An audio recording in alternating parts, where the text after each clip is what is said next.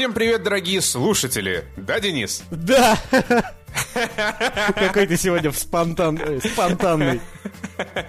Да, Э, да, Душевный надо было сделать- подкаст.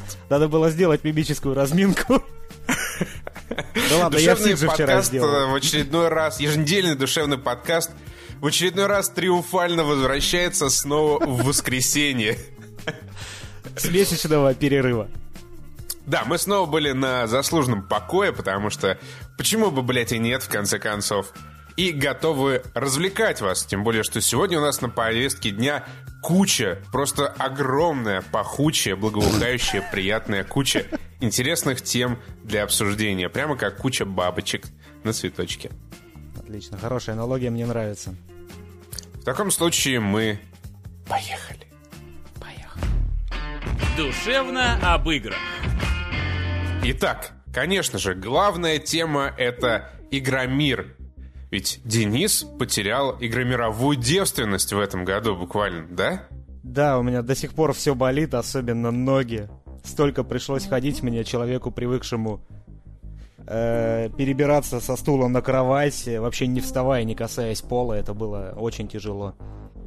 Ну, Денис, вот да, будет сегодня нашим главным источником первых впечатлений. А, Игромир прошел с 29 сентября по 2 октября, традиционно в Крокусе. Мы там, естественно, были, устроили свою епическую сходочку. Репортаж уже почти запилили, вернее, запилили, осталось его только отсмотреть и опубликовать. Так что ждите в самое ближайшее время. Теперь вот, Денис, расскажи, вот каково тебе было прилететь в Москву, в город, где цивилизация, где есть электричество, Эскалаторы. эскалаторы, да, движущиеся э, вагоны под землей. Вообще охренеть просто. Э, столько впечатлений, ребята. Сейчас э, уйдем от Игромира, поговорим о Москве. Если вы никогда не были в Москве, где-то живете далеко за МКАДом, то заклинаю вас, не приезжайте в этот сраный, сука, город. Он настолько, блядь, огромный. нахера, я нахера нужно было делать такой большой город? Мне из отеля, который недалеко от центра, до Крокуса приходилось каждый день ехать по полтора часа. Я свой Новосиб за полтора часа могу по периметру обойти пешком вообще. Как все плохо сразу стало. Ну и да, и на самом деле э, по приезду в Новосибирск я пошел в Нью-Йорк пиццу и слопал два куска пиццы за 99 рублей. Причем, что за 4 дня в Москве я потратил ебическую сумму денег. Ладно, все это шутками. Э, Если серьезно, э, мне жаль людей, которые живут в Москве. Почему? Нет, потому что, ну, серьезно, давай, ладно, мы уже отошли от темы Игромира настолько далеко, насколько это Ну хуй с возможно. ним, да, ладно. Да, кому он вообще нахер интересен? Все равно репортаж скоро выйдет, там все расскажут. А, об- а- а- о Москве вы, правда, не услышите нигде. Только в душевном подкасте. Да, если серьезно, город очень большой, и если тебе не повезло поселиться не там, куда тебе нужно по работе, как, например, это было мне, то етить, твою мать, полдня ты тратишь на перемещение в толпах людей, э, дыша их потом и накачивая их собственным, потому что, блядь, кислорода в метро нету просто ни хера. Потому- что некоторые, я заметил, у вас э, вагоны метро, на них написано оборудованы кондиционером, но почему-то, блядь, в них еще жарче, чем в э, вагонах, которые не оборудованы кондиционером, но в которых открыта одна форточка. Я не знаю, в чем профит. Э, Москва большая, очень большая, очень людная. Это примерно как в Пекине оказаться, наверное. И серьезно, я никому не желаю этого. Я хочу, чтобы следующий Игромир прошел э, в Саратове, в Перми, в Екатеринбурге. Я буду держать Тагиле. пальцы скрещенными. Да, где-нибудь, где-нибудь, где не так много народу. Ну и все-таки мы подошли к теме Игромира. И опять же, мое профанское мнение, потому что это первый игромир для меня, потому что я никогда не стремился попасть на какую-то игровую выставку и тем более там работать, хотя здесь пришлось. И эм, куча народу, куча очередей. То есть я, когда приехал на Игромир, я практически в метро снова оказался. В в очереди, в очереди к эскалатору. Только здесь еще ходят симпатичные девочки, с которыми, которым тоже очереди, чтобы сфотаться. Э, Куча игр, куча развлекух, куча всяческих мероприятий, которые призваны поднимать настроение всем посетителям, если те продержатся в очереди. В общем, да, на самом деле я только что осознал, что единственное, что я помню о Москве, это сраные очереди. Будь то в метро, будь то Игромир, будь, будь то что еще угодно. Ну, короче, да, э, нежная провинциальная снежиночка побывала в Москве. Да, и у меня такое ощущение, что меня изнасиловало 12 миллионов человек после этого. Забавно, что у тебя такие ощущения. Тебе не дано понять, москвич, ты другой жизни не видел, сладкой Не, не дано мне понять, каково это, когда тебя насилуют 12 миллионов человек.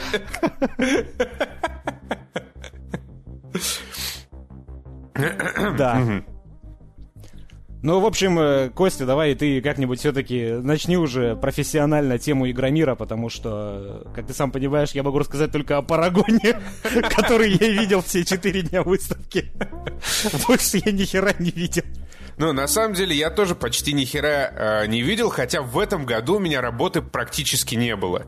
То есть э, раньше все предыдущие игромиры, сколько их там было, 10-15 тысяч, я, я уже просто потерялся.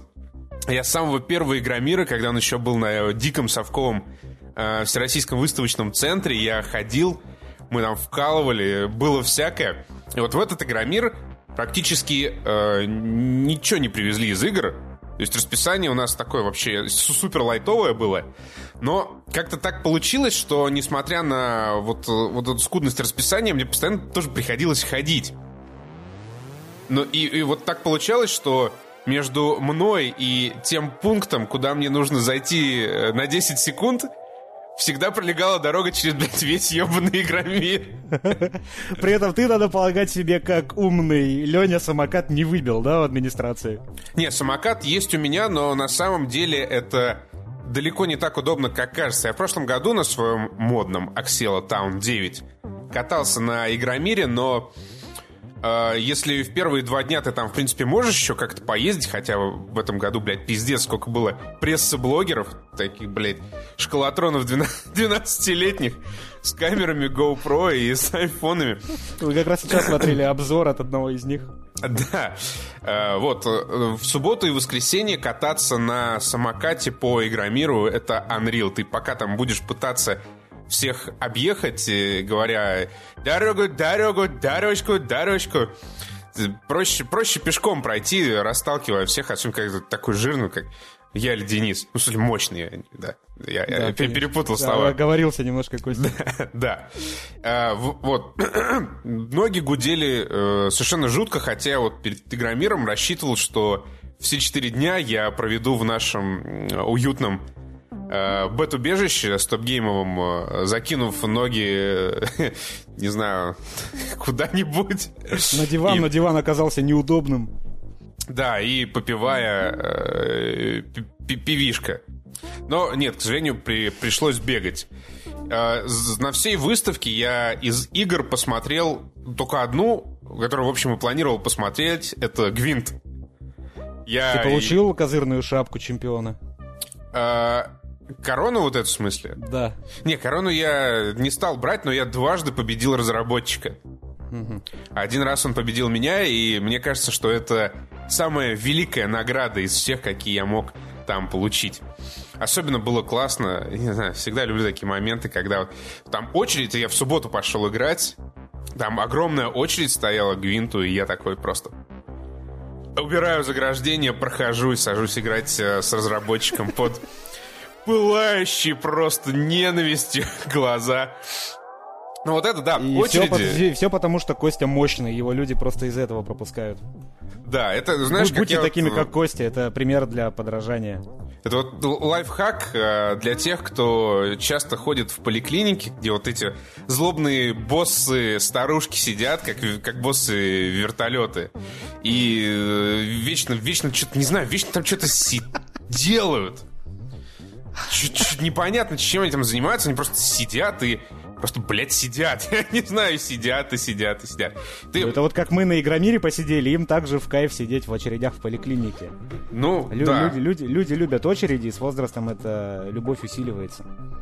Вот, есть такой хинт, можно, э, не всегда, правда, работает, можно достать любую бумажку, которая там у вас есть в карте, и, размахивая ей, быстренько пробежать в кабинет э, с словами «У меня диабет, я без очереди, у меня диабет, я без очереди».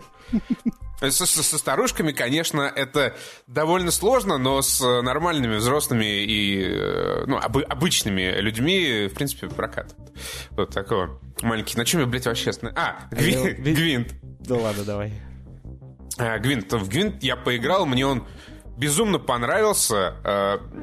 Я вообще не силен совершенно в коллекционных карточных играх. И, наверное, моему мнению доверять особо не стоит, но мне, правда, показалось, что в Гвинте слишком все зависит от тех карт, которые у тебя на руке. Я не знаю, так, наверное, и должно быть. Ну, там суть в том, что ты должен себе составить такую колоду, чтобы она тебя при любом раскладе по большей части устраивала. Ну, при любой стартовой руке. Вот, и э, вот ты же, ты же играешь в Хардстоун, да? Да. Вот смотри, а, когда, значит, ты сходил, противник сходил, тебе там дают карту из колоды. Или, на, или типа Да, на выбор да, дают. да, как это происходит? Ну, когда твой ход начинается, тебе дается карта из колоды. То есть вообще без возможности выбора, просто вот какая выпала, такую ты получаешь. Да, ну, не некоторые тебе там карты позволяют как-то эту схему менять, но, грубо говоря, да, тебе выпадает рандомная карта из твоей колоды. Ну, значит, наверное, так все-таки и должно быть. Просто, когда вот мы играли с разработчиком, у нас были предустановленные колоды, которые они сами определили. И э, вот когда он меня выиграл, это было абсолютно честно. Он меня там заутсмартил, победил, вопросов нет. Но один раз, вот когда я его победил, у него просто не было шансов. Ему нечего было мне противопоставить, потому что вот э, с картами ему тотально не повезло. То есть ему вообще нечем было контрить мои северные королевства. То есть прямо вот совсем нечем. Я Ну- помню, какие карты он выкладывал, и как бы все было предрешено буквально вот в первом раунде. В целом это норма. Хороший баланс подразумевает, что такие ситуации должны не часто генерироваться, но тем не менее в любой карточной игре такое бывает. Хорошо, ладно, вопросов нет. А, и э, второе мое яркое впечатление, которое э, усиливается с каждым годом, это косплей русский. Совершенно удивительный, чумовой и потрясающий. С каждым годом наши косплееры, они становятся все лучше, лучше и лучше. И если э, посмотреть там, фоточки с э, Сан-Диего Комикона, с э, Gamescom, с E3, то можно обратить внимание, что мы, в принципе, уже догнали э, Запад и Америку, и, может быть, даже в некоторых местах перегнали. Мне вот особенно запомнилось э, наша прекрасная девушка, косплеящая кр- красавчика. Вот, да, вот это вот действительно бомба, я считаю, Потрясающая, тоже да. что-то лучшее было. Во-первых, она очень интересно поработала над образом и сделала себе классный костюм. Ну и, в принципе, она так очень фотогенично и очень в образе этого красавчика фоткалась. Я был прям вот э, очарован, просто очарован. А ты видел, как она перемещалась? М-м. То есть у меня такое ощущение, что ну, действительно у нее получается одна нога гораздо выше другой, поэтому она перемещалась с согнутым коленом постоянно, нет? А я, на- я ее на самом деле не видел на самой выставке. Это я уже на видосиках и на фотках э, обратил внимание на нее. Ну да, то есть э- это как с Оскаром, я лично готов э, поддерживать, ну, если, если бы было где поддерживать эту девочку хотя бы за то, до какие жертвы она пошла, А чтобы вот в этом нее образе есть 4 дня э, проходить. Э, патрон, куда ты можешь э, отдать Задонатить своих денежку? денег. Да. Отлично, отлично. Делать я этого, конечно, не буду. Переходим к Венесам. но донатить я не буду. Как бы мне не хотелось. Не знаю, я на самом деле, опять же, поскольку я косплею дышу довольно ровно, на всяких э, Джессик Нигри не подписан, меня за всю жизнь запомнилось, вот помимо этой красавчицы, э, девочка, я, конечно же, не знаю имен, э, Цири, Крис. которую играла последние два года. Девушка с безумно красивым лицом, в этот раз уже не Цири, Крис. но я ее нашел, и я на нее посмотрел. Divinity. такой- я, вот я я выяснил, альфач. кстати, Divinity. Вот Divinity. где она Отлично, была. Да. хорошо. Была она, если что, рядом со стендом Парагона последние два дня, по крайней мере. Все, да, и э, Костя поиграл в Гвинт, посмотрел на косплееров, а я только посмотрел на косплееров и вообще ни хрена ни во что не играл. Мне настолько было вломы стоять в этих очередях, я понаблюдал, как играют люди, но... Не знаю, мне никогда не возникало желания на 15 минут погрузиться в какой-то проект, насколько бы долгожданным он ни был. Э, и для этого еще 30 минут стоять в очередях, по-моему, это некоторое извращение, и я не, не скажу, что я этого не, не понимаю, но у меня нет желания этим заниматься, поэтому мои суждения строго о, о внешнем виде косплееров и самой выставки, и это было нормально, как по мне. Ну, я на самом деле тоже никогда, даже когда первые разы ходил на Игромир, мне было немного в дикость смотреть на людей, которые стоят реально часами, чтобы 10 минут поиграть в какую-то игру. Причем, если тогда, не знаю, в 2005-2006 году, когда э, был не так распространен YouTube, когда не было социальных сетей, не было вот этого, знаешь, э, сверхбыстрого доступа к информации, тогда в принципе, ну, как бы было понятно, да, вот ты хочешь там э, заценить, не знаю, что Gears of War э, на ПК,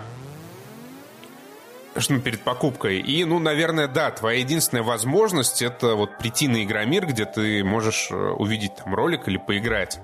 То сейчас вот 2016 год, и для того, чтобы ну, составить какое-то первое впечатление об игре, тебе достаточно просто зайти на YouTube. Там да. все уже выложено, там все уже пройдено, и э, как бы твои впечатления, они будут ну, не сильно отличаться от того, что ты вот получишь, стоя 15 минут в вот этой какофонии звуков, э, музыки на э, демо-стенде. Я понимаю прекрасно, да, те времена в отсутствии интернета, когда мы покупали и журналы игровые не в последнюю очередь для того, чтобы диск с демкой поиметь какой-то игры, например.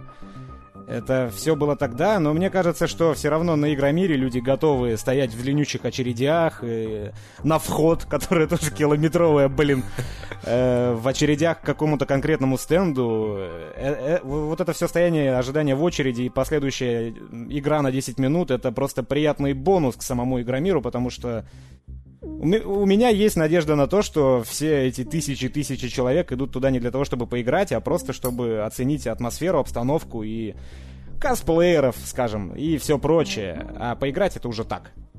Ну вот мне с точки зрения вот именно мероприятия больше нравится как раз Комик-кон, где, э, где есть ну, просто все. На Комик-коне есть все. Там есть комиксы, там есть фильмы, там есть сериалы, и вот эта вся обстановка, она э, очень гармонична и позволяет вот тебе как со своими единомышленниками общаться на самые разные темы. А когда ты приходишь на Игромир, там, ну, типа только игры, и э, там ну, почти всегда то, что уже давно можно увидеть э, в интернете. И вот эти вот, ну, кроме, наверное, виртуальной реальности – вот, наверное, единственное, что, зачем можно постоять вот пару часов, э, можно было постоять пару часов на прошедшем Игромире, вот если ты собираешься купить какой-нибудь там Vive Oculus или PSVR, и э, особенно если ты живешь не в Москве, где все-таки есть какие-то демостенды, то вот да, наверное, есть смысл почалиться в очереди. А чтобы там 15 минут поиграть в... Особенно, знаешь, меня всегда поражает, когда люди стоят и играют, блядь, в игру, которая вышла два месяца назад. Конечно, да. К слову, к слову сказать, в Парагон, на котором я и проводил время, люди играли. Э, но там, помимо, помимо этого, еще и турнир проводился с Троем Бейкером, специально приглашенным. Но да, это, конечно, довольно забавно. Но играют э, люди, по крайней мере... Нет, я видел, как играют в Доту, и те люди... Дота, которая вышла, вторая, уже сколько лет назад. И эти люди, они действительно, они прекрасно понимают, что они делают. Они не первый раз запустили игру, чтобы проверить что это вообще, что такое Дота. А вот люди, которые играли в Парагон, я видел, они, да, они новенькие, они зашли просто вот на демо-стенд и, ну, попробовали. Кому-то кому понравилось, возможно, кто-то потом домой придет, скачает. Это я понимаю. Но Dota CS это, конечно, безумно весело наблюдать, как люди играют э, видно хорошо, видно не в первый раз и даже не в сотый. Ну и, кстати, к теме об очках виртуальной реальности, я теперь человек, который как свои пять пальцев знает всю Москву, Могу посоветовать э, людям, которые не смогли к Oculus Rift э, прикоснуться на Игромире. Э, я жил в отеле рядом с э, торговым центром Парус. И там на фудкорте на втором этаже, короче, есть Oculus Rift, вы можете прийти за 100 рублей поиграть. Да, таких Я сам не пробовал, но, что-то там есть. И без очередей, сразу скажу. Ну, в Москве есть такие клубы, например, Virtuality Club, где мы э, снимали так, так и не вышедший сюжет про HTC Vive еще, блядь, весной. Но я, я, не, я не теряю надежды на то, что однажды мы верне, вернемся к нему.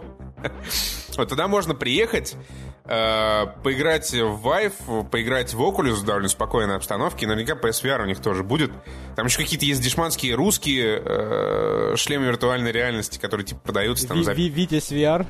Типа, типа того, да. Что-то, в общем, страшненькое есть, но можно как бы в Москве найти место, где э, в спокойной обстановке тебе дадут поиграть в Vive, Oculus и там, ну, наверное, PSVR. О, я вспомнил в Москве, да, в Москве. Вот действительно плюс того, что, чем мне нравится Москва, и можно, я думаю, мириться с тем, что она такая огромная и неудобная, это то, что там есть все. Я ходил, э, единственный раз, когда у меня было время походить где-то, я походил вокруг Кремлевской стены и наткнулся на улицу Ильинка. И, блин, вот это, вот, вот, вот, вот самое яркое впечатление от Москвы, от самого Ага, города. да, я вот эта понял. улица, она офигенная, Да, старая, напомнила Париж, очень угарно. Вот. Вместо того, чтобы говорить о VR, я говорю об улице в Москве, рядом с Кремлем. Но я, кстати, хотел на Игромире потыкаться в VR, но, честно говоря, побрезговал. Я как представил, э, сколько голов побывало в шлеме до меня, я подумал, не, Но пожалуй, и туда были самые длиннющие очереди, потому что там люди по 15 минут в этом шлеме находятся, и И 8 потеют. человек за час доходят только до, до точки назначения. А до точки кипения гораздо раньше, поэтому Ну ну, да. это такое. Я, знаешь, Но все равно... Давай. ну, давай, давай, но все равно. Что все Не, равно. я все, равно говорю, что мне дико понравилось, что такое огромное количество народу пришло посмотреть Комикон. Ладно, я как человек далекий от всей этой темы, пофиг, но вот на Игромир, да, это действительно здорово видеть, что такое огромное количество людей идет на выставку, чтобы потрогать, посмотреть, пощупать. Да, я вот что хотел сказать. э, Единственное, что вот всегда омрачало мое впечатление от игромерах, я, как бы, я сам очень люблю эту атмосферу, когда ты вот э, приходишь и погружаешься в вот эту культуру невыносимо просто быстро развивающейся индустрии. Ты видишь увлеченных людей, которые вот интересуются гик-культурой, которые интересуются видеоиграми. Ты видишь, вот как они, ну, все-таки стоят да, в, этих очередях, потому что им интересно поиграть в игры. Как они обсуждают что-то, э, ходят там, смотрят, фоткаются с этими кра- красивыми стендами, с красивыми э, косплеерами. Но вот единственное, что всегда портило мне настроение, это э, то, что начинается, когда раздают какую-нибудь дешманскую халяву. Вот этот пиздец меня всегда удручает. То есть, когда вот с какого-то стенда кидают какую-то, блядь, дешевую футболку за 200 рублей там или кепку, и за нее люди начинают там ну, фактически драться. Это вот, ну не знаю, мне как-то очень грустно сразу становится, потому что, ну, блядь, ну какого хуя? Это же, это же сраная футболка. Ты Но- такую, я не знаю, ты, блядь, купил за полторы тысячи билет на Игромир и рвешь, Ну блядь, надо же как-то отбить. отбить, в буквальном смысле отбить. Не, но ты са- сам все равно прекрасно понимаешь, что ты получаешь, ну, если ты поймал эту футболку, то ты поймал не футболку, Ты у тебя на трофей, руках не да, футболка да. за 200 рублей, да, у тебя футболка, которую ты поймал, вырвал из толпы. Трофей, все правильно. Ну, возможно. Но мне всегда это было несколько чуждо. Ну, знаешь, я из тех людей, кто никогда не понимал прослушивание музыки живой в клубах, где люди там стоят, трясутся, трутся друг об друга потными телами. Такой... Чистоплюй. А я вообще не понимаю давай. сейчас про отчеты. Ну Стоят, ладно, это трутся друг об друга потными телами в клубе. Это ночной клуб, но в ночном клубе не играют оркестровую музыку живую. Не, на самом деле, да, забей, я что-то, блядь, потерялся в мысли. И э, вот, это я как раз подводил к тому, к той записи в ЖЖ, которую я тебе скинул. Mm-hmm. То есть игровая индустрия, она одна из самых быстро растущих в мире. На мой взгляд, игры — это, ну, на данный момент высшая форма искусства, высшая форма возможности творческого самопроявления. Но мы живем в России, и да. И в России есть, э, например, такие популярные э, блогеры, как Илья Варламов. Это человек с прической брокколи. И э, я начну читать, значит, запись э, в его ЖЖ. Стата. Сегодня у нас... Это посвященная запись э, Игромиру. Стата. Сегодня у нас любители компьютерных игр. Ладно, я тоже когда-то играл немного. Но я не могу понять, как можно тратить свою жизнь все свое свободное время на игры. Как можно жить жизнью виртуальных героев? Как можно мастерить себе какие-то костюмы, перевоплощаться в виртуальных персонажей? Вообще параллельная вселенная для меня. Каждый год для задротов, простите, я не знаю, как еще назвать людей, которые сливают свою жизнь в мониторе, вот этот момент запомните. Проводится праздник, называется он Игромир. Я уже рассказывал вам, что там обычно происходит. Если вкратце, то там очень много полуголых моделей и косплееров, Короче, бла-бла-бла, конец цитат. А, вот эта запись, она посвящена тому, как э, э, наивные молодые мальчики после того, как они сфоткались э, с косплеершей, с моделью, э, приходят, э, значит, в контакт и просят э, помочь найти страницу вот, женщины, девушки, с которой они сфоткались. В большинстве случаев, кстати, они просят для того, чтобы добавить в закладки или подписаться на Инстаграме на Инстаграм. Это, ну, как ну, бы нормально. Пофапать. Я, я не знаю, к чему ты кладешь. Ну, ну да, и подрочить там, как бы, почему нет? Друг рассказывал, ну, в смысле, я нет. Друг спрашивал, а кто это у меня на фотке? Да. И э, вот этот вот человек, который не, не знает, как назвать людей, которые сливают свою жизнь в монитор, он не обломался потратить время на то, чтобы промониторить какие-то там сообщества ВКонтакте и найти несколько десятков записи вот этих вот мальчиков, которые ищут страницу красивых девочек, для того, чтобы написать вот этот свой гниленький постик и высмеять этих, э, этих мальчиков. Типа, надо, давайте поможем им найти друг друга, надо объединять людей, пусть рождаются новые ячейки общества. Естественно, э, самое интересное начинается в комментариях, где вот э, социально э, взрослые люди э, альфы, альфы и омеги нашего общества начинают вот обсуждать этих, значит, задротов, которые ходят на игромир. Вот как, каждый раз, когда я под такими записями читаю комментарии, я понимаю, что лучше, блядь, я, сука, буду сидеть всю жизнь в кресле, жреть, блядь, и умру нахуй, играя в Доту 2, давясь чипсами и Доритос, чем окажусь где-нибудь в одном месте с вот этой вот всей грязью, которая сидит, блядь, в ЖЖшечке, пускает слюни и поливает говном вот этих про, про, просто молодых, наивных парней, которые хотят найти э, в социальной сети контакт какой-нибудь девушки. Вот они сидят и, эх, молодежь, блядь, играют в свои игры, потом с пайсами колются и в жопу ябутся. То есть вот это реально, это какие-то мерзкие дворовые бабки, которые сидят и... Э, не знаю, я не знаю, это, это просто кунсткамера какая-то. Это я просто пару дней назад увидел этот пост. Не скажу, что меня прям полыхнуло, потому что... Ну, судя по всему, полыхнуло по тому гневу, с которым ты сейчас описываешь увиденное.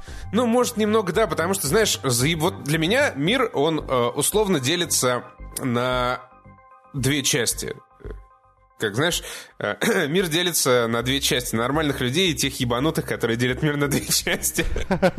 Вот э, в одной части Илон Маск запускает ракеты на Марс, в одной части э, у нас киберпротезирование, как в Deus Ex. В одной части у нас развитие медицины. И в другой, знаешь, вот эти есть гоблины, которые считают, что видеоигры — это зло, Илон Маск э, спонсируется иллюминатами. Все это, блядь, ложь. Все это пиздеж. Давайте лучше посмотрим Первый канал. Ну, я, конечно, не, несколько утрирую, но как бы, как, но как бы вот. Поэтому, да, каждый раз, когда я вижу вот такую хуйню, э, мне становится немного грустно. Вот как и в этот раз мне стало тоже немножко грустно. Ну, не знаю, я прочитал, Бугурта не словил, потому что, ну, вполне очевидно, что какой-нибудь человек, которому по посрать на игры, как э, многоуважаемая, я думаю, ты понял, о ком я, я забыл, к сожалению, отчество. Мстиславовна. Мно- да, многоуважаемая Мстиславовна, которая не разбирается в теме, она э, будет искать над чем поржать в прошедшем мероприятии, посвященном этой теме, в которой она не разбирается. Поэтому появление таких постов и соответствующих комментариев, когда мне Костя скинул этот э, потрясающий пост в ЖЖ, я воспринял как должное и, в принципе, чему удивляться, от чего бугуртить. Ну, знаешь, меня печалит э, то, что это, ну, не какой-то там непонятный рандом в интернете, это, как говорится, вот, ну, opinion для, для maker. меня-то рандомный, потому что я не знаю, кто это такой. Вот, ты не знаешь, но по факту это популярный чувак, популярный блогер, opinion maker. И вот сейчас я, кстати, вспомнил, что, сука, блядь, недавно он был в офисе Valve. И что-то я не припоминаю в его записи в блоге. Каких-то Что он тому какой-то девушке стрельнул телефон. Не, не, да, во- во-первых, да. Во-вторых, я что-то не припоминаю там комментария в духе, блядь, а кто же играет в эти даунские игры, которые здесь делают в этом офисе, куда я пришел?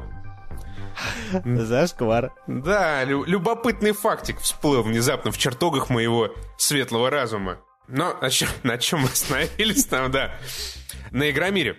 Естественно, для меня всегда, ну, вернее, как всегда, второй год подряд э, главное впечатление на Игромире — это наша сходка, потому что вот встреча с нашей аудиторией, она безумно заряжает позитивом. Вот я вот честно говорю, на долгие месяцы вперед приятно видеть Приятно вот видеть э, живую отдачу.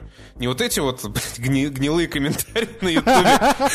Вот откуда ноги растут. Да, да, то есть иногда ты что-то сделал, заходишь на YouTube, смотришь, блядь, и хочется вот удалить интернет просто с компьютера. А на сходку приходишь, и так сразу приятно, хорошо становится. Живое общение. Как говорят, э, не только приятные вещи, критикуют тоже. Как Питер сказал мне, что Интерстеллар говно, сука, я тебя найду еще, конечно. Вот. Ну, в общем, э, очень здорово. И, ну, правда, в этом году становится, стало уже совсем понятно, что я не знаю, нам в следующий раз, наверное, нужно будет снимать э, Государственный Кремлевский дворец, чтобы все пришли и на несколько часов, чтобы э, со всеми успеть пообщаться, потому что ну, мы, мы собираем самую большую аудиторию на таких мероприятиях. Да, при этом час я как тоже в первый раз там был, но, естественно, я на Игромира летал не за самим Игромиром, а за сходкой и за, ну, за то, чтобы познакомиться со зрителями на сходке и с коллегами непосредственно в Бухнуть. более интимной обстановке, да, в тесной кабиночке 4 на 4 белой. И да, я понял, что часа действительно очень мало для сходки. Конечно, очередь выстраивается с вопросами просто длиннющая. И четыре человека спрашивают, и все, на этом сходка заканчивается. Я тут вспомнил, как мы ходили в Скотланд-Ярд. Короче, cool story рассказываю. Это не тогда, когда я жрал перец острый. Короче, пришли мы, значит, в бар почти всем стоп-геймом. Посидели, попили. Я пошел в уборную, значит, э, поссал. Стою, мою руки в раковине. Я вспомнил. Ну, что-то на руки смотрю, там умываюсь. Бля. Поднимаю голову, смотрю в зеркало, блядь. А там прям позади меня стоит ебаный криповый Денис, блядь, и смотрит на меня. Я не знаю, что ты так угораешь с этой ситуации. Там стоит одна раковина, я и ждал, пока она освободится. Раковина есть в каждой кабинке. Да Откуда ж я знал-то? Я пришел руки помыть, а не поссать. Я, кажется, чуть второй раз не, не нассал уже штаны себе. Короче, криповый парень Денис. Не, не, не дать, не взять, не отнять. Фу, о. Ну, чего, хочешь еще что-нибудь про Игромир добавить? Ты меня Преследователь. сбил, сбил с мыслей вот этим анонсом нашей встречи в туалете. Я уже не помню, что я хотел сказать. Да, ну в любом случае, впечатление у меня как у человека, опять же, который впервые приехал издалека, от сходки, от творческого коллектива Stop Game, от самой выставки строго положительные, хотя говорят, что уже все не торт, ну, не сходка, а Игромир, но я в первый раз, как туда приехал, я офигел. Столько народу, такая движуха, атмосфера непередаваемая, очень круто. Я, конечно же, не повстречался ни с Натаном Филионом, ни с Лианой Вамп, ни с рыжим чуваком из «Ходячих мертвецов». Э, но, тем не менее, да, штука стоящая, э, сходка. Штука стоящая, что там 4 дня ловить на Игромире посетителям, я, если честно, не знаю. И я понял, да, что на Игромир я бы никогда не пошел в качестве обычного посетителя, потому что, ну, я, я, я не вижу в этом особого прикола. Но вот э, ради сходки, ради стоп-гейма, да, по, по, поездкой я доволен, и все прошло шикарно, как мне кажется. Безумно. Ура! Душевно о науке. И пока мы чалились на Игромире, и пока Денис преследовал меня по туалетам в барах, случилось важнейшее, одно из важнейших э, для человечества всего события с последние годы. Господин Илон Маск, аккумулятор всей позитивной активности компаний SpaceX и Tesla, провел пресс-конференцию – на которой он анонсировал полеты на Марс, доступные полеты на Марс, и озвучил свои идеи касательно колонизации Красной планеты. А почему эта пресс-конференция является судьбоносной? Потому что фактически впервые за очень долгий срок, и инициатива Марс One, я ее как бы не рассматриваю, это какое-то заведомо было наебалово, мы впервые снова заговорили о теме нового космоса, о возможности колонизации других планет. И э, одна из, один из самых интересных моментов здесь заключается в том, что локомотивом развития э, космической отрасли э, выступает частный сектор. В частности, SpaceX и э, буквально вот следом за SpaceX идет Blue Origin со своими сверхуспешными э, возвращениями ступеней. Так вот, в чем цемес? Э, Илон Маск планирует сделать доступные полеты на Марс. Как это будет э, все выглядеть? Была показана красивая четырехминутная э, презентация, в которой можно примерно понять, э, чего ждать. Э, естественно, одним из э, главных э, элементов полетов на Марс, простите, являются многоразовые космические аппараты. Э, Илон Маск уже довольно давно тестирует возвращение своих ступеней, успешно в том числе. И вот это вот будет, вот это вот начало, вот это фундамент, который лежит под нашей, нашим путешествием на Марс. Значит, ракета-носитель будет э, выводить космический корабль на... Я буду, возможно, я буду сейчас где-то ошибаться в терминах, потому что я тупой гуманитарий, и вот сквозь призму тупого, тупого гуманитария буду, конечно, кое-где путаться, но вы все равно поймете, насколько это охуенно. А, ракета выводит на орбиту э, космический корабль, который затем полетит на Марс, возвращается на стартовую площадку, э, на нее выдружают вторую, э, второй космический аппарат с топливом, Ракета снова выводит, э, выводит его тоже на орбиту. А, э, космический корабль с топливом а, дозаправляет э, главный космический корабль, который должен полететь к Марсу.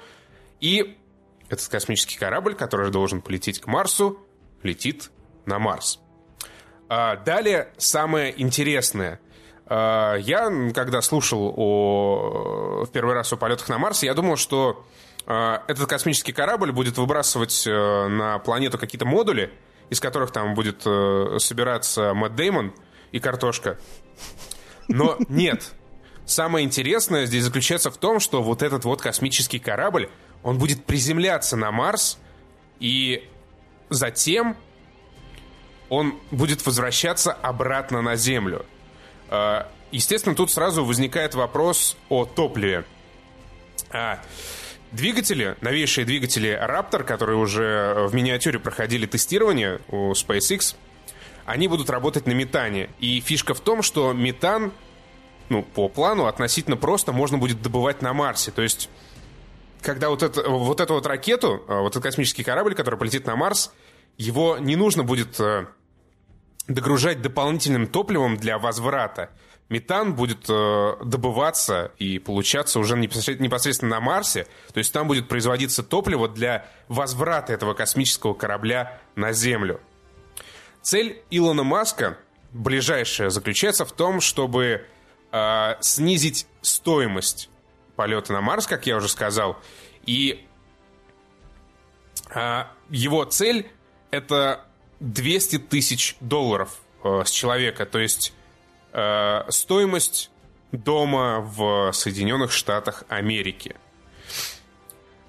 И вот это вот, э, несмотря... Ну, естественно, сразу посыпалась э, в адрес Илона Маска критика, что его план — это э, чистая сказка, что нам на Марс не надо, что никто никогда не будет за это платить. Но, тем не менее, э, Илон Маск — это предприниматель. Успешный предприниматель, который сделал уже не одно дело. И э, если бы под вот этим планом не было какой-то твердой почвы, он бы не провел эту пресс-конференцию, потому что потенциальные репутационные потери, они могут просто уничтожить SpaceX. Особенно сейчас, когда э, компания столкнулась с серьезной проблемой. За несколько месяцев э, два Falcon девятых э, были разрушены, взорвались. И вот 1 сентября взорвавшийся Falcon 9 был э, настолько резонансным, вот это событие было настолько резонансным, что э, к расследованию подключилось даже правительство Соединенных Штатов Америки, потому что взорвался там дорогой спутник, по-моему, Фейсбука. И э, беда здесь в том, что еще одна подобная авара, авария следующего там какого-нибудь Фелкона, который должен полететь, она может поставить крест на всех планах э, Илона Маска по колонизации Марса. И э, с учетом вот всех этих факторов, э, вдвойне ему нужно быть осторожным в своих каких-то громких заявлениях о колонизации других планет. А вот тут бы я уже хотел встрять в твой монолог. Давай. Потому что я к этой новости, как еще больше гуманитарий, отношусь очень скептически. И вот тут та тема, которую ты за последние 40 секунд своего спича развил, э, не кажется ли тебе, что в такой ситуации, когда в компании многоуважаемого господина Маска творится подобная жесть, беспредел и угрозы вообще дальнейшему ее существованию, э, неплохим выходом лично для него было бы собрать э, с нескольких людей по 10 миллиардов долларов и съебаться самому на Марс. И вот. жить там долго и счастливо. То есть я, я все говорю к тому, что э, какие-то очень грандиозные планы, и насколько я помню, он э, планирует начать переселение уже в 2020 году. Я плохо себе представляю, как человек, воспитанный на всяких масс-эффектах и прочем, каким хреном э, все это настолько гладко начнет проходить чтобы заселять Марс к 2020 году, если сейчас у нас Falcon и Nine взрываются на Земле во время дозаправки. Это раз. И второе, он планирует уже непосредственно в этом году начать переселение, а первые билеты будут стоить, как он заверяет, 10 миллиардов долларов. Кто полетит строить за 10 миллиардов долларов какие-то базы на Марс? Явно не эмигранты э, молдаванские 10 миллиардов соберут и полетят туда. То есть э, это, ну, это, конечно, бизнес-план, который я не видел, который я не осознаю, но меня немного напрягает, что такими бешеными темпами он собирается организовать массовое переселение на Марс в течение ближайших 20 лет. Технологии еще до того не достигли, если серьезно, если мы не можем с планеты Земли на орбиту попасть без э, сраной ракеты, которая отваливается на этапе стратосферы – мне кажется, технологии не те, чтобы э, совершать массовое переселение на другую планету. И меня очень напрягает вот это заявление э, человека, который за такие бешеные бабки собирается э, это дело организовывать. При учете того, что э, сама контора, она, у нее нет этих денег. Она живет за счет контрактов с НАСА, а НАСА их в этой компании не поддерживает в кампании переселения на Марс? Смотри, тут есть три момента. Первое — это новые двигатели метановые, вот эти вот рапторы. То есть это к вопросу о выходе на орбиту. Они э, сейчас уже есть, как минимум в миниатюрном размере они проходят тестирование. Но тут даже проблема не столько в том, кто заплатит 10 миллиардов, э, а я уверен, что найдутся люди, которые заплатят 10 миллиардов за возможность э, да, слетать на Марс. Тут есть э, две проблемы, которые в том числе поднимались вполне разумно критиками вот этой вот идеи переселения на Марс. Первое — это вообще целесообразность.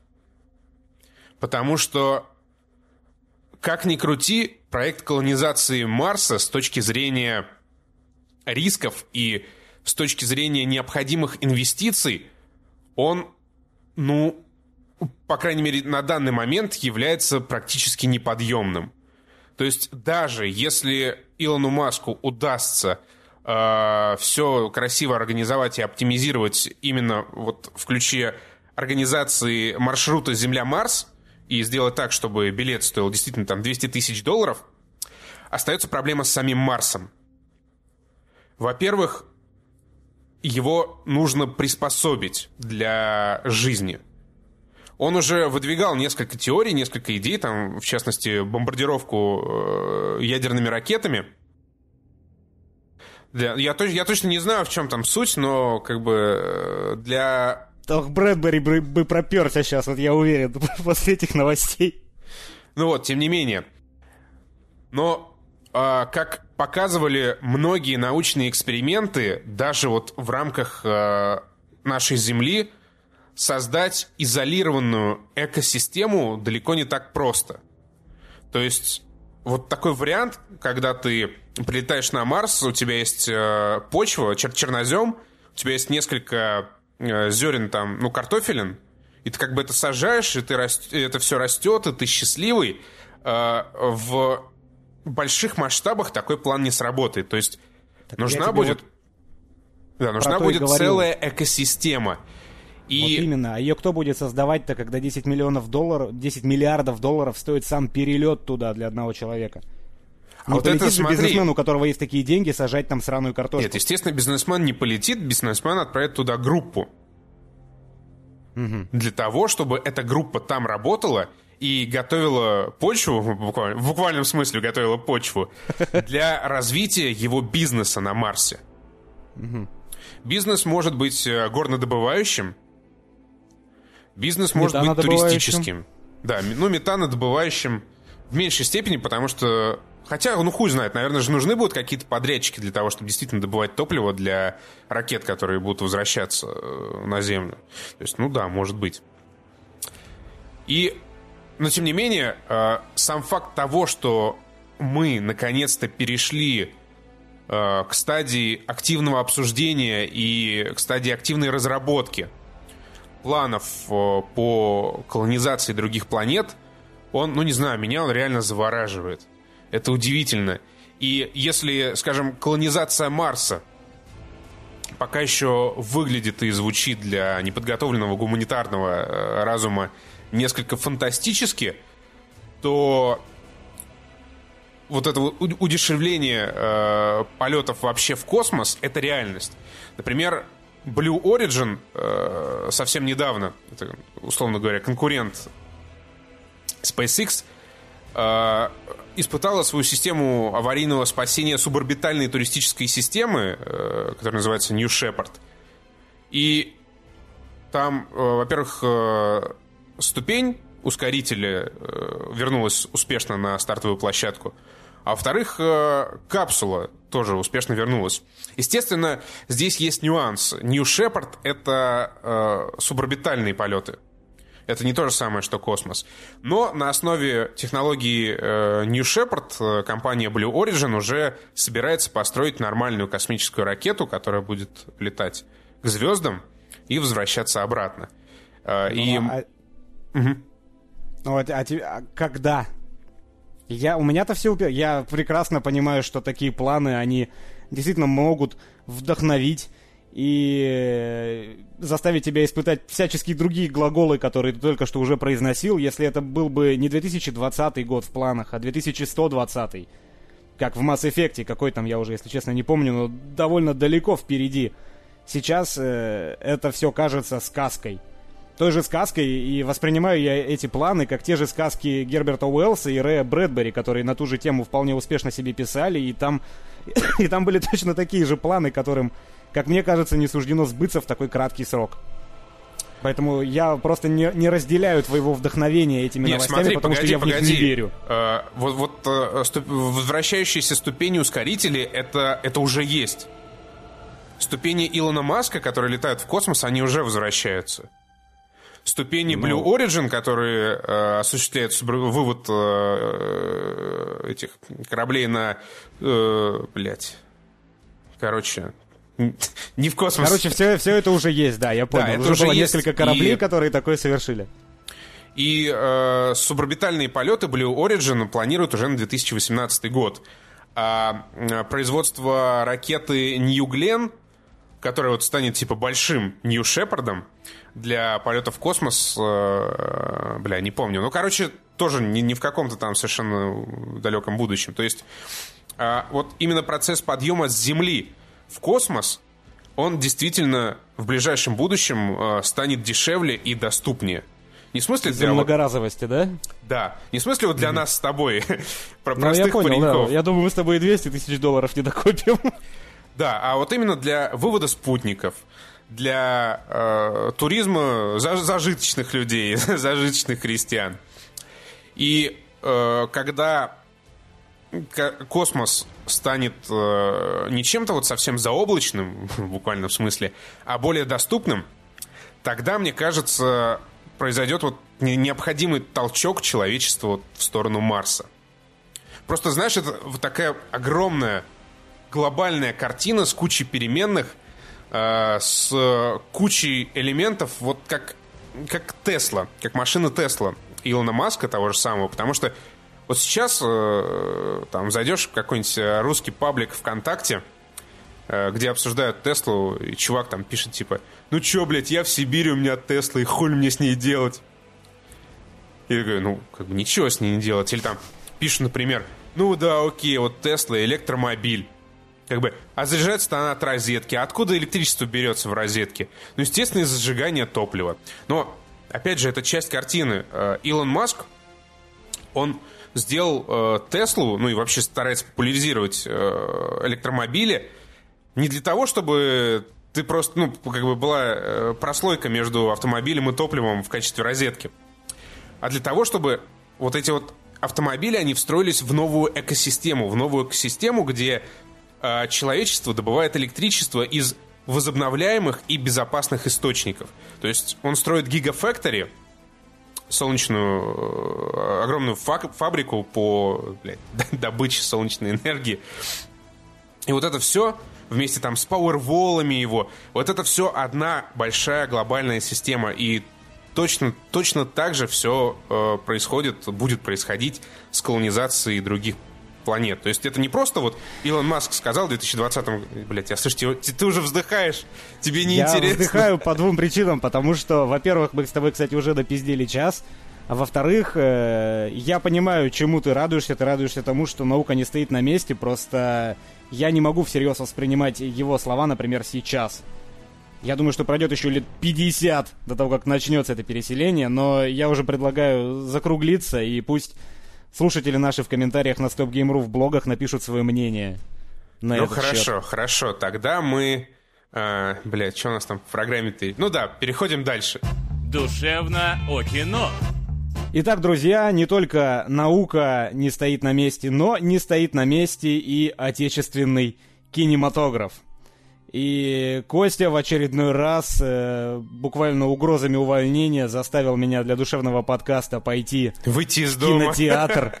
Да, поехать за 3-9 земель в кинотеатр, чтобы посмотреть э, не какой-то опять голливудский шедевр, а наш российский фильм. Авторский фильм под названием «Дуэлянт».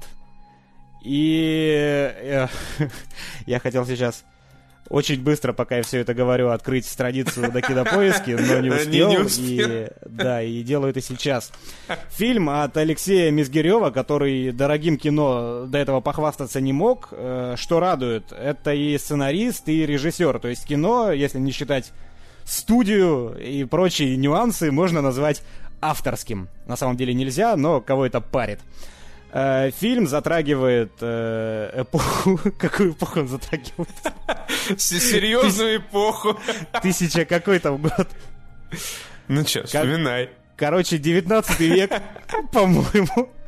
19 век, э, Санкт-Петербург, э, графы, смерды, дуэли. И фильм этот о э, главном персонаже, что неудивительно, которого играет Петр Федоров. Петр Федоров зарабатывает э, на жизнь. Блять, там просто такие фамилии чудовищные в этом фильме, что я не могу их ни хера запомнить. Ну ты открой там список актеров. Да, я открыл. э. Яковлев. Як- Яковлев зовут персонажа, э, фамилия у него такая классная. И он зарабатывает тем, что участвует за других людей в дуэлях. Ты только один важный момент сразу же э, упустил. Он, он- он не на жизнь зарабатывает. Нет, он зарабатывает на жизнь. Я специально это сказал, и сейчас я буду объяснять, А, почему. хорошо, ладно. Э, Фильм начинается именно с дуэли, фильм начинается с того, что нам показывают персонажа, и я что сразу же хочу сказать, во-первых, бойтесь спойлеров, потому что в душевном подкасте есть Константин Тростенюк. Поэтому э, сразу скажу, я думаю, Костя меня поддержит, фильм хороший, можете идти в кино. Если вы изголодались по хорошему, красивому, э, высокобюджетному, причем где бюджеты не слиты на какую-то херовую 3D Max анимацию, а действительно красивый, мощный фильм с добротным сюжетом, то можете идти в кино. Даже, я даже больше скажу, он, э, фильм, конечно, может многим не понравиться, но это тот случай, когда вот стоит поддержать русский кинематограф.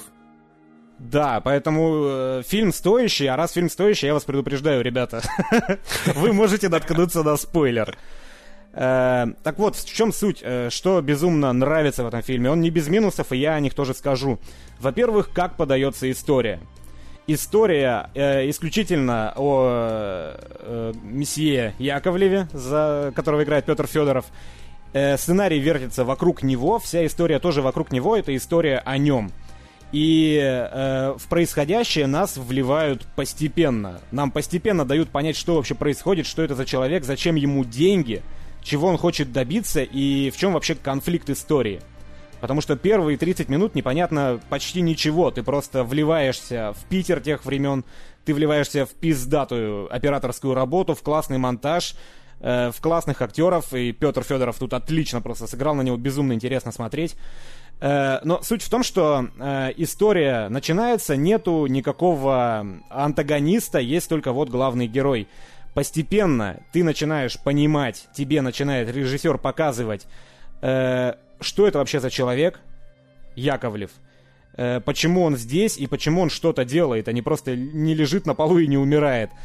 Куда движется история, чего он хочет добиться, и флешбеками, очень грамотно встроенными в повествование, тебе показывается как он стал тем, кем он стал. Я думаю, трейлер видели многие, там есть куча в, э, э, надуманной, не надуманной, но в качестве саспенса нагнатой мистики, и вот тебя постепенно как раз вливают в то, что это за человек, человек ли он, и зачем он делает то, что делает.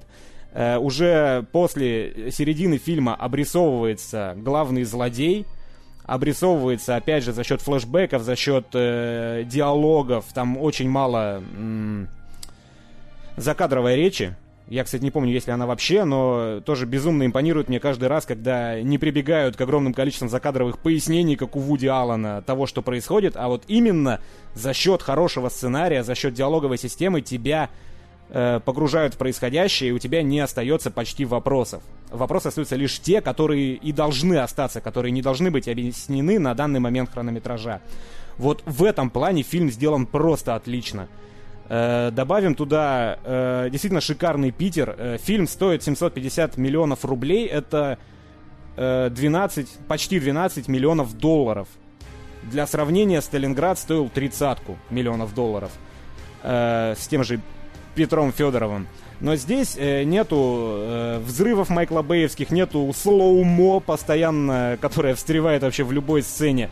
С этой точки зрения фильм довольно простой, но пейзажи, сам Питер, атмосфера э, выполнены действительно потрясающе, и э, русский фильм, хороший, дорогой русский фильм, он действительно редко радует подобным, потому что у нас, ну, по большей части, бюджеты уходят в другое, не будем спекулировать куда, но вот чтобы такой отдачи за 12 миллионов долларов от картинки я ощутил, такого не было давно, по крайней мере. Я у тебя на, буквально на секунду перебью, вот, чтобы люди понимали. Э, с точки зрения эстетики, Дуэлянт э, очень похож на э, Ник, на больницу Никербокер. Как, да, конечно, не Содерберг, но тем не менее вот реально по духу очень близко. Атмосфера стоит шикарная, и э, вот здесь... Э, я не знаю, дальше я могу ударяться уже в какую-то фактику, в конкретную. Или давай, Костя, тогда ты перехвати эстафету и скажи, о чем я не сказал, о чем ты хочешь сказать. А потом уже будем по фактам, что, что мне не понравилось, например. Ну хорошо, я тоже тогда э, коротко обрисую общие впечатления и потом уже по пунктикам будем э, разбирать и бодаться. Я полностью согласен с тем, что сказал э, мой коллега. Фильм выглядит безумно красиво и звучит тоже безумно красиво. Несмотря на то, что в саундтреке там буквально пара сэмплов, но они всегда в нужный момент подчеркивают атмосферу, подчеркивают эмоцию, которую пытается передать режиссер. И музыка работает прям вот э, на картинку просто идеально. Из актеров мне вот не понравилось только, э, значит, девочка, которая сыграла Марфу Тучкову, это гла- главный женский персонаж, она вот прям ну, так довольно деревянненько смотрела на фоне шикарных вот Федорова и Машкова, ну и других тоже актеров, там, второстепенных, которые блистали. Но вот девочка оказалась какой-то, ну, такой довольно слабенькой. С точки зрения визуала, это просто что-то, ну, действительно невероятное, по-моему, для российского кинематографа. Не скажу, что я очень много российских фильмов смотрю, может быть, на самом деле какие-то красивые у нас давно снимают, но вот «Дуэлянт», он такой густой, такой приятный, тягучий. По атмосфере еще, может быть, немножко напоминает э, Ревенанта. Такой же да, даже в те моменты, когда история немножко провисает, даже в те моменты, когда становится немного неинтересно, ты все равно ты смотришь дуэлянта, и ты наслаждаешься тем, что видишь, наслаждаешься тем, что слышишь. Там еще прекрасная работа со звуком. Я не мог не отметить, э, пока смотрел. То есть вот это, весь вот э, живой вот этот Питер, кареты, которые э, ездят, э, значит, кони там стучат своими копытами, люди кричат, какие-то там вывески хлопают, дождь льет. Все очень здорово сделано. И реально, вот прям гордость, гордость э, разбирает, когда ты понимаешь, что Columbia Pictures сняла русский фильм. Крутой. Ну, давай тогда перейдем к конкретике. Ну, я вот еще вспомнил один э, немаловажный эпизод. Э, я не помню, какой там возрастной рейтинг, по-моему, 16+. Но, э, что опять же безумно с режиссерской точки зрения отлично выполнено, это всяческая расчлененка и жесть. Потому что это не... Это, это не Марвел, и здесь действительно есть жесть. Там людям выдавливают глаза, отрубают конечности, по-моему, да, отруба, отрубают конечности, кровища, розги и прочее сопутствующее с лужами крови, с пулями в башку и так далее. И это тоже нужно уметь хорошему режиссеру соблюдать баланс, все-таки это драма, а не какой-нибудь хостел. И что радует, то что несмотря на то, что расчлененка вот это есть и прочая жесть, она не в духе того же хостела выполнена, а все-таки изящно и отвращение не вызывает. Ты не, не, не сбиваешься с настроя, ты все-таки смотришь драму. Э, и вот э, насчет темы звука есть один безумно, блядь, бесящий элемент, который меня все время вымораживает в российском ебаном, блядь, кино. За кадр? Это за кадр.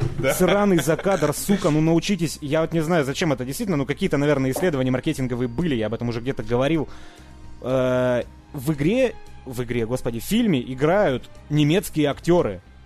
Они говорят по-русски с немецким акцентом. Это Франциска Петри играет великую княжну Александру Иосифовну, и еще один чувак играет, э, грубо говоря, работодателя главного героя. Я просмотрел, да, они действительно родом из Германии, по крайней мере, родились там. Говорят по-русски с английским акцентом, но когда они или кто-то им отвечает по-немецки, гребаный, блядь, закадровый монотонный голос нам это переводит.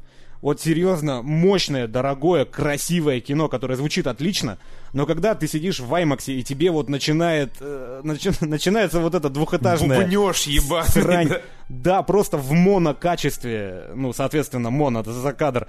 В монокачестве тебе начинают э, войс-овером озвучивать то, что говорят играющие актеры. Господи, блядь, зачем? Вот это действительно портит атмосферу. Мало того, что портит атмосферу, это портит еще и э, впечатление о прокатчиках. Потому что я не знаю, мне кажется, любой режиссер, он э, за то, чтобы субтитры добавить. Потому что не зря же он, блядь, актеров строит, чтобы они играли. Нет, блядь, надо все испортить. Это раз. И второе, господи, о чем же я хотел сейчас сказать? Записал. Гуро записал Закадряк. Третье, не успел записать, забыл. Но ладно, по, факту тогда. Э, э, у нас тут с Костей возник небольшой спор. Я просто в чатике написал, что фильм хороший, а концовка дерьмо. Костя мне сказал, что я не понял концовку, но э, он мне не сказал в чем. Сейчас он объяснит, поделится мудростью. Но мне, мне кажется, мы говорили о разных вещах, потому что я говорил о последних 15 минутах концовки. Чтобы было понятно, как я говорил, повествование отлично выстроено, и за этим интересно наблюдать. Достаточное количество саспенса, до- достаточное количество умалчиваний э, о происходящем, чтобы именно было интересно смотреть. Тебе долгое время не показывают, кто антагонист, вообще тебе не показывают конфликт, но в итоге за последние 15 минут дерьмо начинает настолько быстро и нелепо эскалировать, что очень сильно лично у меня портит впечатление от всего фильма. Потому что когда наконец-то конфликт обозначен, когда есть антагонист, есть протагонист, э, сейчас, наверное, пойдут спойлеры. Поэтому, ну да, в принципе, как готовьтесь. да, я думаю, что все уже поняли, надо ли идти на этот фильм в кино, и ответ да, надо. Хотя, хотя бы да, хотя бы человека, который это снял и придумал, его стоит поддержать. Он до этого я посмотрел, он не был замешан ни в каком там э, ни в какой дерьмовой пердильной комедии, и чувак явно знает дело, хотя предыдущих фильмов я не видел. Короче, да, на фильм идите, а сейчас спойлеры. Э, когда в конце, это я сейчас объясняю, Кость, почему я концовку тупой назвал, э, за последние 15 минут, когда э, мы уже знаем, кто антагонист, и нам наглядно показывают, почему главный герой не может ему отомстить. Э, После этого происходит что? После этого происходит какой-то абсолютно неловкий секс, который по э, дебильности сцены он опережает даже хранителей, Да, Которые- я согласен. которые, э, ну, действительно, да, Это я, из я самых- даже не назову это сексом, это э, какая-то конвульсивная сцена животного в Саите. Да, это просто какой-то спонтанный э, сперматоксикоз у главного героя и абсолютная деревя... абсолютно деревянная героиня. Я вообще я пытался вглядываться в их лица и понять, что вообще происходит и а, а, а чё вы, блядь, трахаться-то начали, я не понял. Но там абсолютно лежат два бревна, аутиста, и, непонятно, что произошло. Абсолютно дерьмово. Причем Федоров в этой сцене сыграл, когда закрыл лицо руками. Когда он типа должен был заплакать, вот, э, но поскольку он не плачет, он не заплакал, вот он настолько наигранно прикрыл лицо рукой, перед, господи, перед этой сценой, да это полный дебилизм. И что происходит потом? У персонажа просто есть немеренное количество мотивации на то, чтобы пойти и застрелить ублюдка. Но он этого почему-то не делает. А он этого не делает по одной простой причине. Он не князь, и он не может вызвать его на дуэль. И вот эта тема, она еще 10 минут э, обсасывается. Э, и ты, как бы, как зритель, ты понимаешь, что сейчас должно, ну, например, он на ней поженится, получит титул князя и сможет бросить вызов. Но нет, ничего абсолютно не происходит. Он получает от своего слуги, от этой девушки, от еще кого-то еще больше мотивации, хотя она ему не нужна. Он и так готов ублюдка в клочья разорвать голыми руками. И в итоге 10 минут он получает еще больше ненужной мотивации и точно так же приходит в комнату, бросает ему вызов, понимая, что он откажется от вызова. Ему Машков сам говорил, что он откажется от вызова. И потом внезапно выходит военный, как бог из машины, и говорит, я за него поручусь. Происходит дуэль, конец. То есть просто последние 15 минут они не вели ни к чему. Главный герой осознавал проблему, почему он не может отомстить. В итоге он просто плюет на правила этой вселенной, появляется Deus Ex Machina, и все, и фильм кончается. Вот это мне безумно не понравилось, и последние 15 минут нужно в режиссерской версии переделывать нахрен. Такое мое мнение. Ну, смотри, я, я тут все-таки с тобой немного не соглашусь, потому что в тот момент, э, когда он пошел убивать уже Машкова, он был на пределе. Там же перед этим была сцена с его э, вот этим вот э, к, слугой. Слугой. Слугой, да. Когда фактически Яковлев, э, герой, значит, Федорова, отказался от идеи мести, потому что, да, там карты не сложились, раскрыли то, что он на самом деле не Яковлев, раскрыли, что он был лишен своего дворянского титула, раскрыли, что он не может по статусу бросить вызов э, герою Машкову, и в этот момент, после всего случившегося, он там бухал и был готов вернуться куда-то там, уехать вместе со своим слугой, но слуга ему сказал, типа, блядь, чувак, нет, ты последний в своем роде, ты должен, блядь, отомстить, ты должен сделать все, довести дело до конца.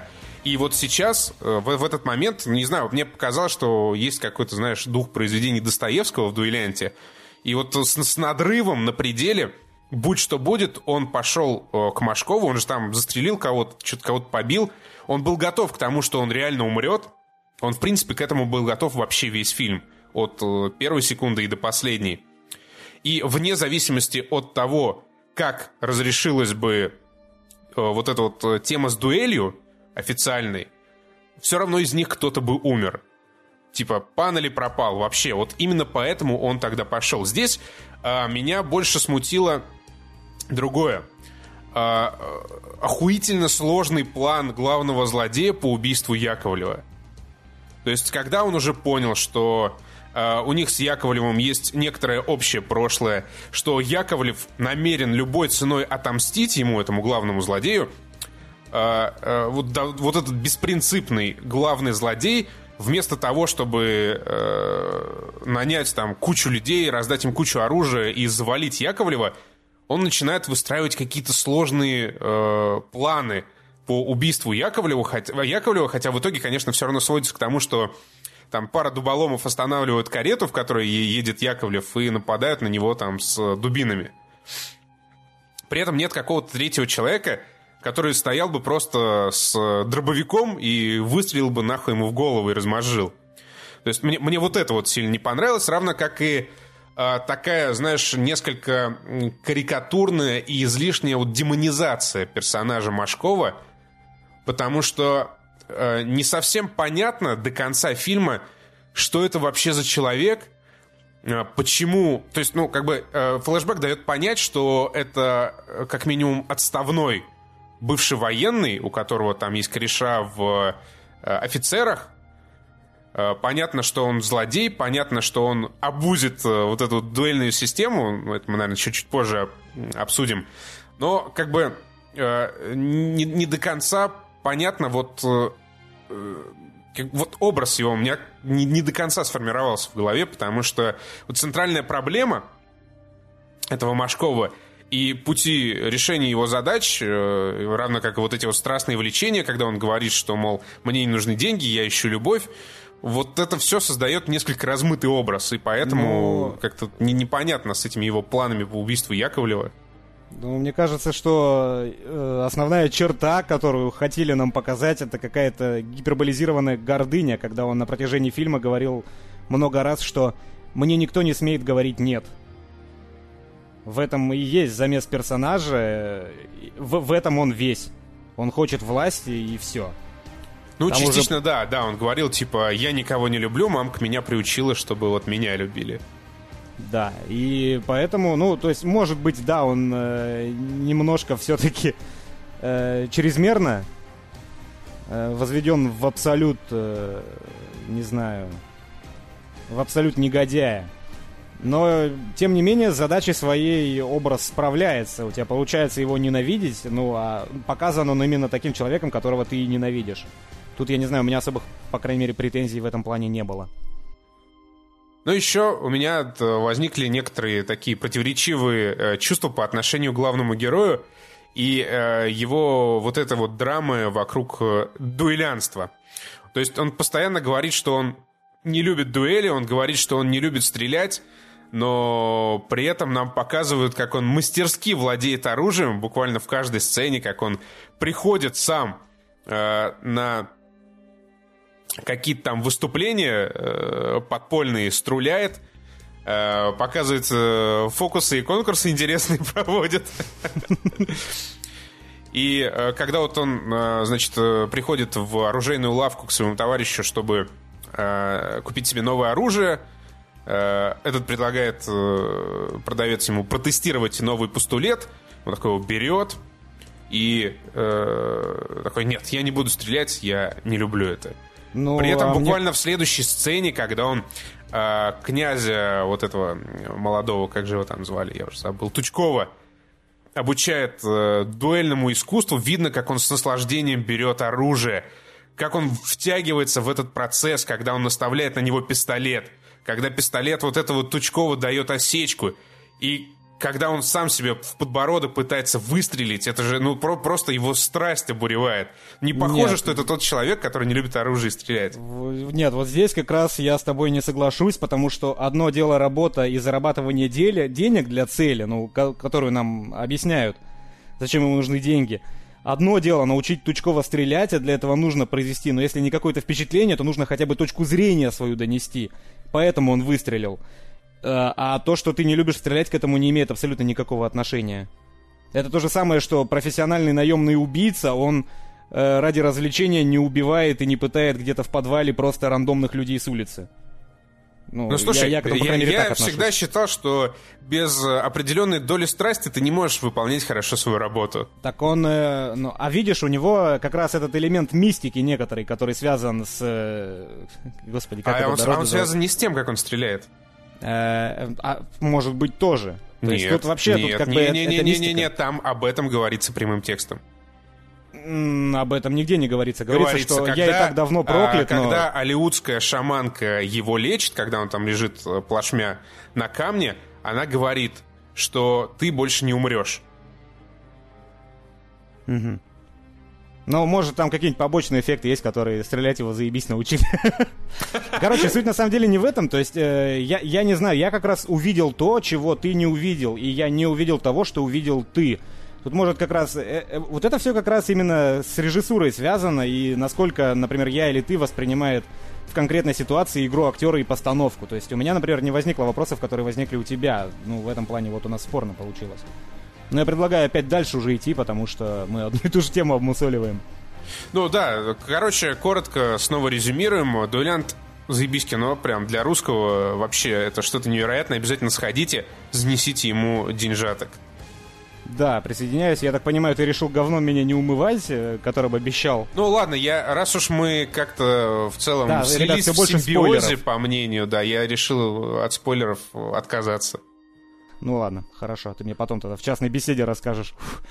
Ну и, блин, чтоб добавить, я так, я так и не вспомнил, какая еще у меня была претензия к дуэлянту. Возможно, как раз...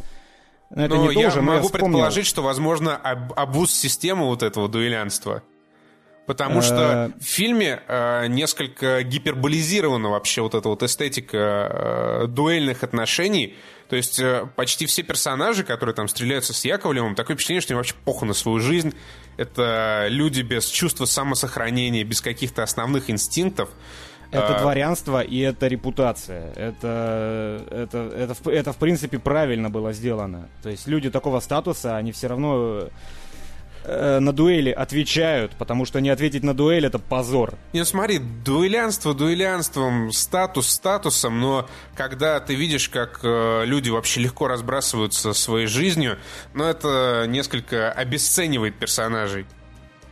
Э, это обесценивает персонажей в глобальном плане, но в плане именно восприятия фильма как художественного произведения, по-моему, ни разу. То есть именно сопереживание персонажам, оно, ну, лично у меня, Ну опять смотри, же, я меня не не, не- не закончил свою мысль, вот я к чему веду.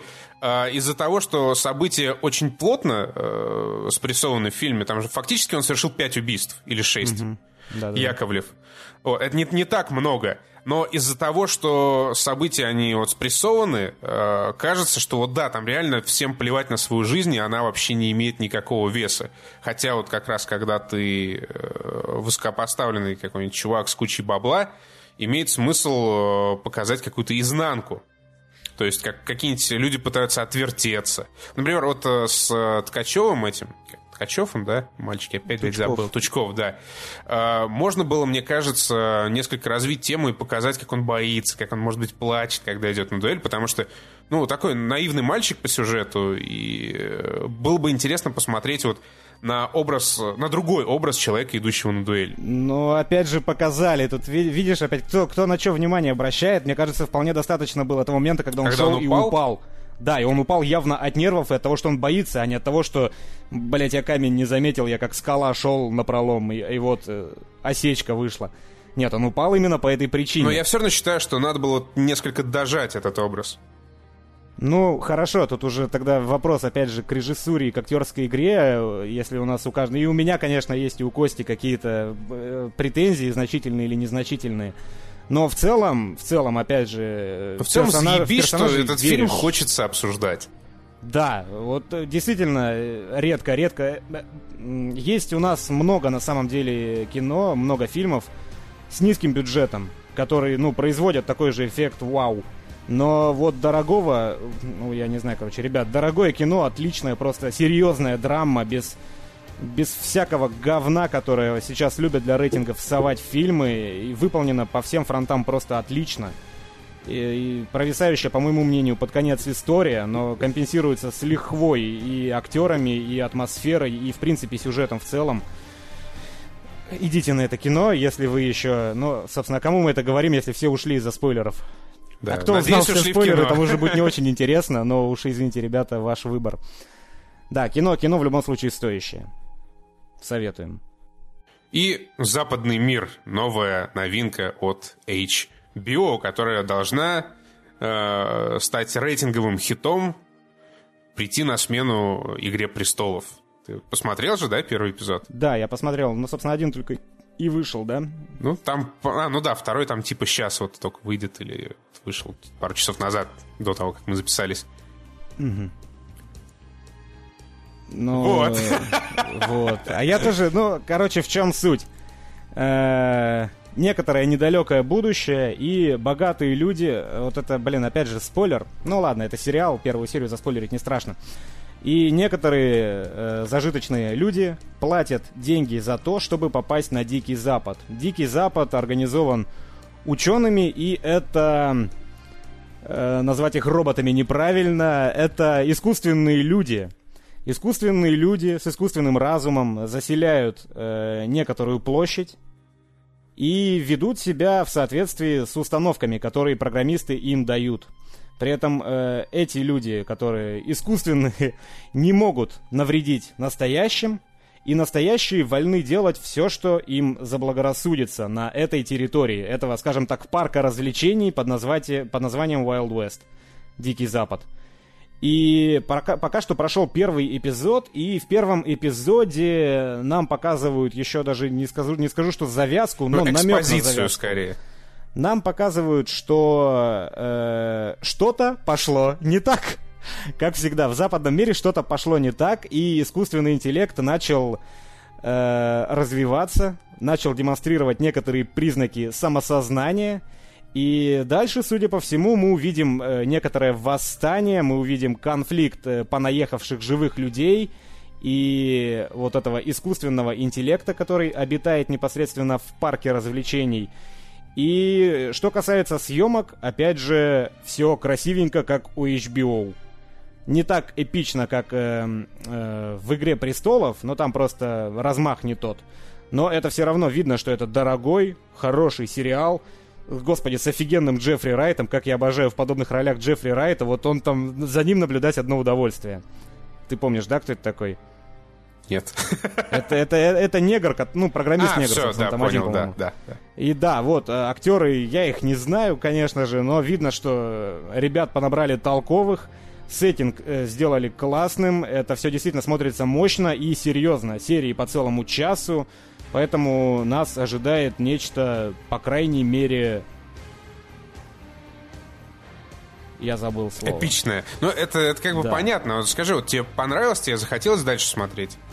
Э, Мне захотелось смотреть дальше, и по той простой причине, что тема искусственного интеллекта, она лично мне не перестает надоедать. И хотя акцента не вообще перестает нет... надоедать? Ты правильно все не сказал? Не перестает... Она не перестает меня удивлять, наверное. На самом деле я хотел сказать то, что хотел сказать, только не в той формулировке. Э, В общем, да, мне не перестает надоедать. Мне все так же интересно смотреть за тем, что появится в жанре фильмов, э, затрагивающих тему искусственного интеллекта. И в этом сериале я, по крайней мере, не увидел никаких акцентов на моральной дилемме. Э, Относиться ли к человеку, вот такому, как в парке, к искусственному интеллекту, как к человеку, как к живому существу. Но эта тема будет явно затронута в дальнейшем, и учитывая, что это HBO, и это серьезный фильм, а значит, это жесть наравне с «Игрой престолов», с убийством, с изнасилованиями и с прочим, то вот эти самые, назовем их э, в кавычках, роботы, им сопереживаешь, потому что к ним относятся многие как к мясу, и это порождает, по крайней мере у меня, опять же, те же самые мысли, которые в таких фильмах чаще всего и затрагиваются.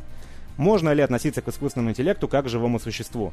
И э, когда ты смотришь на подобное отношение людей с интеллектом, с искусственным, это вызывает некоторые сопереживания. Это, знаете, это все равно как смотреть какое-нибудь видео какого-нибудь ублюдка, который мучает собаку, тебе в любом случае будет ее жалко. И вот на этом сериал еще сыграет, и не раз. И поэтому э, смотрится напряженно. Вот к чему я все это клоню. Мгм. Но я поймал себя на мысли, когда смотрел, что мне все-таки немного скучно. Во-первых, из-за структуры серии, когда вот показывают постоянно повторяющийся день э, в жизни вот этих роботов, э, и ну, с какими-то там сюжетными вкраплениями.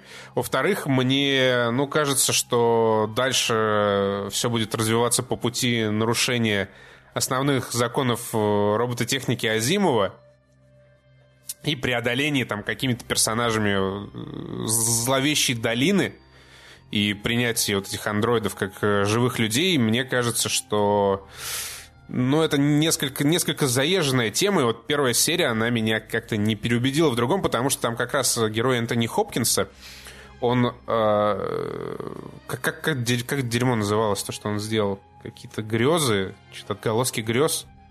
Я не помню еще про какой-то термин. Ну, короче, когда он добавил э, новый элемент э, для своих андроидов, чтобы они выглядели более человечными, там, гу- губы свои облизывали, пальцами трогали. Мгм. Вот, это как раз, э, к, к слову, о преодолении вот зловещей долины.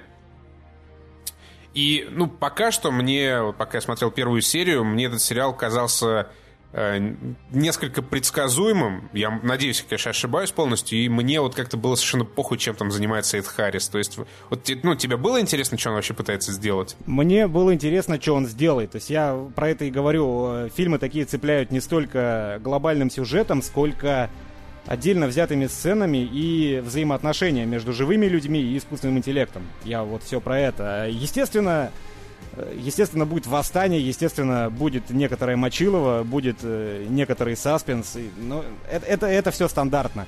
Но я говорю про то, что мне такие фильмы смотреть интересно, как э, Deus Ex Machina... Ой, как это называлось? Экс Макина, который я могу смотреть просто 10 раз подряд э, с Викандер. Потому что мне в любом случае интересно наблюдать конкретно за каждой сценой и взаимо... за взаимоотношением. А, то есть на сценарий в целом мне насрать, я тоже не жду от него чего-то интересного. Возможно, э, на мое отношение к э, Дикому Западу повлияли четыре серии Люка Кейджа, которые я посмотрел до этого. И Люк Кейдж это пиздец. Это просто, это просто пиздец. Э, Я, в общем-то, не считаю, как многие, что э, «Сорви голова» там, и «Джессика Джонс» какие-то супер-мега охуительные э, сериалы от Netflix, но посмотрел их оба с удовольствием. И вот когда я смотрел Джессику Джонс в прошлом году, там вот был этот Люк Кейдж, огромный негрила, я уже тогда не очень понимал, во-первых, что про него снимать, а во-вторых, как про него снимать. То есть это э, герой, который по своей крутоте, ну, видимо, чуть-чуть там уступает Халку. То есть это потенциальный персонаж для 200-миллионного блокбастера, который, блядь, кулаками своими нахуй дома разрушает. И который может выдержать э, прямое попадание ракеты из э, Стингера. И как бы мои опасения, они полностью оправдались. Весь сериал я посмотрел 8 серий дальше не планирую смотреть, потому что заебал меня. Весь сериал это какие-то местечковые разборки нигеров в Гарлеме. При этом я ничего не имею против э, болтологических вот этих драм. Э, я с удовольствием смотрю вот, на наемника Куори сейчас, и там много всяких бесед, они очень душевные, герои там классные. Но в Люке Кейдже просто какие-то пафосные нигеры пиздят друг у друга, друг у друга оружие, что-то, блядь, угрожают друг другу, убивают друг друга. И во всем этом Люк Кейдж, человек, которого практически невозможно убить, человек, который может э, ударом руки нахуй просто башку снести кому угодно. Он что-то там страдает, не знает, что ему делать, как ему там воевать с гангстерами. Блять, пойди нахуй снеси им бошки. что, что, что, о чем думать? Как бы в чем проблема нахуй? Сгреби их всех, отнеси в полицейский участок. И вот 8 серий, он реально что-то ходит, страдает, какой-то хуйней мается. Мне вообще этот сериал был, в принципе, интересен из-за Ориджина, ну, происхождения вот этого Люка Кейджа как супергероя, потому что, когда в прошлом году э, по Википедии все это дело, я э, увидел, что его э, приготовили в бульоне, в котором раньше варился Капитан Америка. И мне вот так как я очень люблю вот Marvel Cinematic Universe за вот эти вот все связи фильмов между собой, мне было интересно посмотреть, как вот это преподнесут э, в сериале, и будет ли какая-то связь э, с Мстителями, потому что как бы там постоянно упоминаются Мстители, но как бы э, суд э, от создателей сериалов сказать, что вот прям да, мы с ними в одной вселенной, да, тут есть вот Капитан Америка, да, он тут летает, хотя вот постоянно они как-то упоминаются, ну так вскользь. И оказалось, что на самом деле э, ну, в сериале вообще нихуя это никак не связано с Капитаном Америкой, его просто в тюрьме положили в какой-то э, мега-турбо-солярий, и он там получил свои суперспособности. То есть он белым был до этого, да?